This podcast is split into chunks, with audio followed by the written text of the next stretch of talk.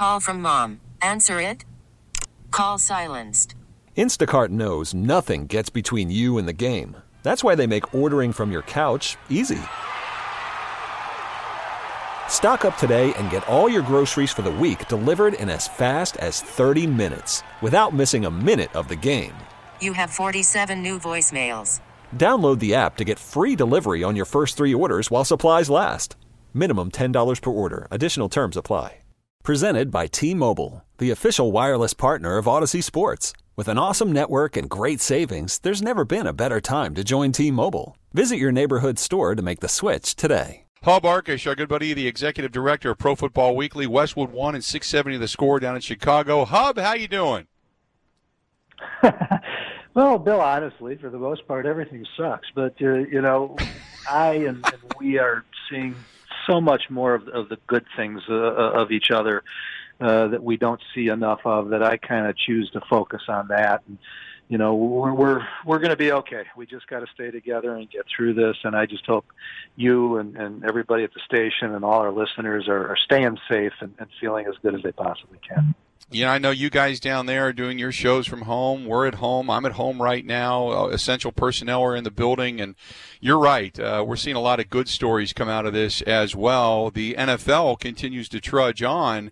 Uh, first of all, Hub, do, do you do you like the fact that the commissioner said no we're not going to put the draft off we're going to you know trudge forward? You've got the big news out of new orleans as a brand new brewery opened up and they're going to have their their war room so to speak inside a brew pub. Uh, do, do you like the fact that the nfl is not going to stop? You know, honestly, I can't make up my mind. I, I, there's several tentacles to this whole thing, and and, and you kind of uh, you just have to decide what's uh, the best possible option. I, I think that um, you know there, there is a concern. I will tell you, Bill. I'm, you know, my job is to talk to as many teams and sources and people as I can, and it's been fairly well reported now that that the overwhelming majority of teams would prefer to delay the draft if they could and and and some of that the part that's getting pushback is that they can't do their jobs the way they normally do. We know that you know pro days have been called off, uh, in-town visits have been called off, uh, and that's going to leave teams without a lot of information they would like to have. Um, and and realistically, that's the way it was done up until you know 15, 18 years ago, and and so I don't get a sense that any of these teams are using that as an excuse they're just saying we can't do our jobs to the best of our ability this way, and we would like more time. So that is one consideration. The, the, the trade-off there is that we have no sports right now, and and this is a quote sport that we can have, and, and it is a positive distraction for a lot of people, and we do need these distractions. So um, I understand the league offices side of it. Uh, I understand these teams that are dissenting side of it. Uh, but then I get to the, the third part that, that probably sways me, which is that I think what's being lost in all this is that all these coaches and scouts and GMs and front office people, they're going through the same thing as the rest of us. And, and while I'm being productive working from home, I'm also able to be here for my family, you know, who, who need me and, and friends and spending a lot of time just communicating with people. And, and when they do this job, it is, it's all in. It's 24 seven um, and, and it's really taking them away from that. And I'm not sure how fair that is because unlike you know you and I who can work from home and and hopefully keep it to 50 hours or, or, or whatever and be able to stop and be distracted, they really can't. So and, and I think that's the part that a lot of fans are missing. Um, now, you know, there's a lot of other folks, uh, obviously medical personnel, um, all the heroes who, who are out there going to work every day. So you know, it's just it, it's tough to get your arms around. I, I, I'm not going to criticize the league for doing it. Uh, I would support the league if they did choose to delay it.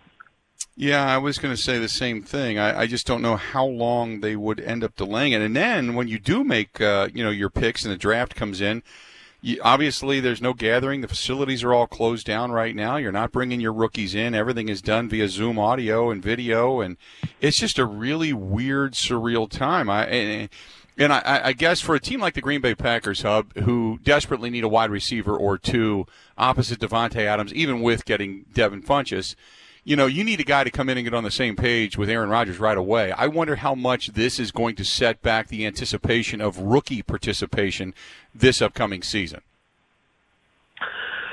Well, Um, you know, the expectations will be set back. There's no question about that. I think the one thing I would add is that while it is a tough call whether to delay or go forward, um, we do know, I don't want to say for a fact, but we can say with some certainty, as you just pointed out, everything else is going to get delayed from from rookie mini camp to OTAs uh, to to you know veteran mini camps and possibly even into training camps. So delaying the draft, you know, doesn't really set them back at all.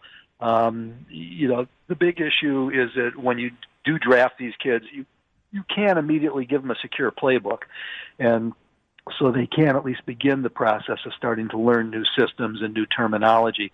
Um, I, I just I, I think that you know you talk about the Packers' need at wide receiver. Um, the route trees in, in college and the NFL are pretty much the same unless you play in an air raid offense, and so um, wide receiver, cornerback. These are a couple of the positions uh, where rookies usually are li- more likely to have uh, not immediate but, but quicker success. And so um, I, I don't worry so much about that. Uh, the flip side of that is uh, quarterbacks, uh, you know, linebackers, uh, uh, captain of the offensive line that makes the line calls, whoever that may be. Uh, these are guys who are going to be hindered uh, by by not having, yeah, and veterans are going to be hindered too by by not having the full off-season preparation uh, that you would like, and that's assuming that the season starts on time. Talking with Hub Arkush, Executive Director of Pro Football Weekly, Westwood 1670 the score. So, what has happened has been free agency and some trades and deals have been made. Uh, let's start in Green Bay. I got to ask you about the moves that have been made, bringing in Funchess, letting Brian Bulaga, Blake Martinez go, bringing in Wagner, bringing in Kirksey. Give me your thoughts on what the Packers have done. Well, full disclosure, I think you know this, but our listeners might not. I'm a Michigan alum, so anybody who signs Devin Funchess is going to be okay with me. uh, and, uh, and, and it does raise a question in the back of my mind for Packer fans. You probably know this, but but he was a tight end uh, in, in college, and and part of the experiment was the Panthers making him a wide receiver. Um, he is never going to be a Y tight end, but but he can be possibly even more effective as a U tight end than a wide receiver. So what interests me is exactly what Matt LaFleur has in mind for him. Um, he is not the exact um, uh, what's the word I want? Not supplement, but complement to Davante Adams that you're looking for at the position. Um, so I think you're talking about either maybe a, a number one U tight end or probably more of a three wide receiver. Uh, now you need four, you know, so that's not a bad thing, but but he doesn't fix everything. I guess is what I would say. Um, the Ricky Wagner for Brian Bulaga swap, which is basically what it is. Uh, I don't love it on the football field, but I totally understand it. Uh, Bulaga, who is one of the better right tackles uh, in football, just can't seem to stay healthy enough and to commit you know, big dollars long term to him going forward. You can get a guy like Ricky Wagner, who was one of the better right tackles until he got to Detroit, but really hasn't played as well the last couple of years. That's going to be interesting to see. Um, it's it's not an upgrade. It doesn't have to be a downgrade. Uh, Kirksey's a guy who hasn't been able to stay on the football field the last couple of years, but he definitely is more multifaceted than Blake Martinez. I, I'll confess, I was a little surprised by the Martinez move. I thought that they would find a way to keep him. Um, he's never going to be a four-down linebacker, uh, but he's been the main line of defense in, in a bad run defense. And even if Kirksey's 100%, he may upgrade the position as a complete player, but he doesn't upgrade the position against the run. So, so that's the one that kind of intrigues and surprises me the most of all those.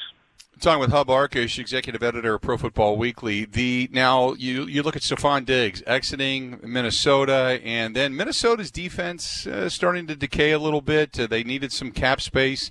Uh, give me your thoughts on what Minnesota's done so far. Well, they haven't gotten better. you know, That's yeah. I, I, yeah, I mean, I think they've got some young talent that they kind of like, and I think they're hopeful in the draft. Uh, you, you know, and they've made some kind of parallel moves on the offensive line as well. Um, they have had a big problem finding a third wide receiver behind, uh, you know, Diggs and Thielen. As Laquan Treadwell, you know, first round pick never really worked out for them. So why they felt they were in a position to to deal Diggs, I don't really get. I, you know, I think it's probably salary cap uh, related as much as anything else. Um, and you know, Linval Joseph was still playing at a really high level. Uh, um, I mean, Xavier Rhodes, you're, you're talking about a, a multiple Pro Bowl cornerback. So even though these guys, uh, you know, Rhodes certainly was coming off a bad year, um, this is pretty dramatic stuff for them. And, and, and I don't think, I think that, you know, they realize that that window is closing, uh, and, and I'm leaving out Everson Griffen, who's still on the street. You know, um, yeah. Uh, so that's going to be a team to really watch closely because uh, they're, they're not as good today as they were on January 10th or whatever the last day they played was. And then the Bears obviously bringing in Nick Foles, and uh, I, I, guess it's Mitch Trubisky's job to lose. Uh, I don't know how much Jimmy Graham's going to help him because I didn't think Jimmy Graham did a whole lot in Green Bay. But uh, you know, give me give me your thoughts on what the Bears have been able to accomplish. Well, I, I think that they're they're probably I don't know what to say the most improved of the three, but I think they probably are.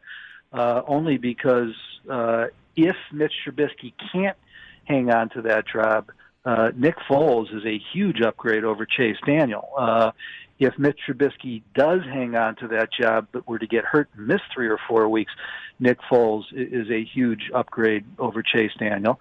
And and uh, you know, at the end of the day, you're talking about a guy who who had one of the the better quarterback seasons of, of, of this decade in 2013 and went to a Pro Bowl. You're talking about a Super Bowl MVP, and you're talking about the perfect complement to Trubisky, who is being challenged and being pushed. This is a guy who, in, in, in five of his eight seasons in the NFL, including the year he was a Super Bowl MVP, started the season as a backup. You know, so so they got the perfect fit there. Um, the trade-off of uh, Leonard Floyd for Robert Quinn is an excellent move for them, only because they were also able to re-sign Danny Trevathan. And what really separates the Bears defense, well, one of the things that separates the Bears defense from the Packers defense is that in Roquan Smith and Danny Trevathan, you've got two of the best four down linebackers in football. Yep. And, and so now they could give up a complete player like Leonard Floyd and go for pure pass rush in Robert Quinn. And over his eight years in the league, he is one of the top six or seven professional pass rushers in the game.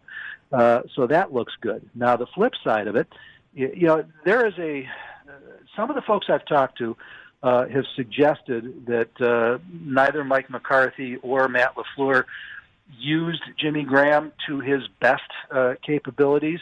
Uh, those people will also tell you there's no question that Jimmy Graham is not the player he was, you know, four or five years ago. He was a five-time Pro Bowler. Um, so I don't see that as a significant move for the Bears, and it was certainly surprising the contract they gave him.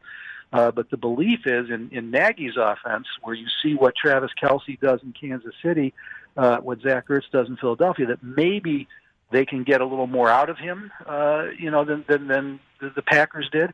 Uh, they also like the signing of Demetrius Harris, uh, you know, backup, uh, but they think he's an upgrade in blocking at the Y position. Um, but at the end of the day, nobody's given him high marks on that signing.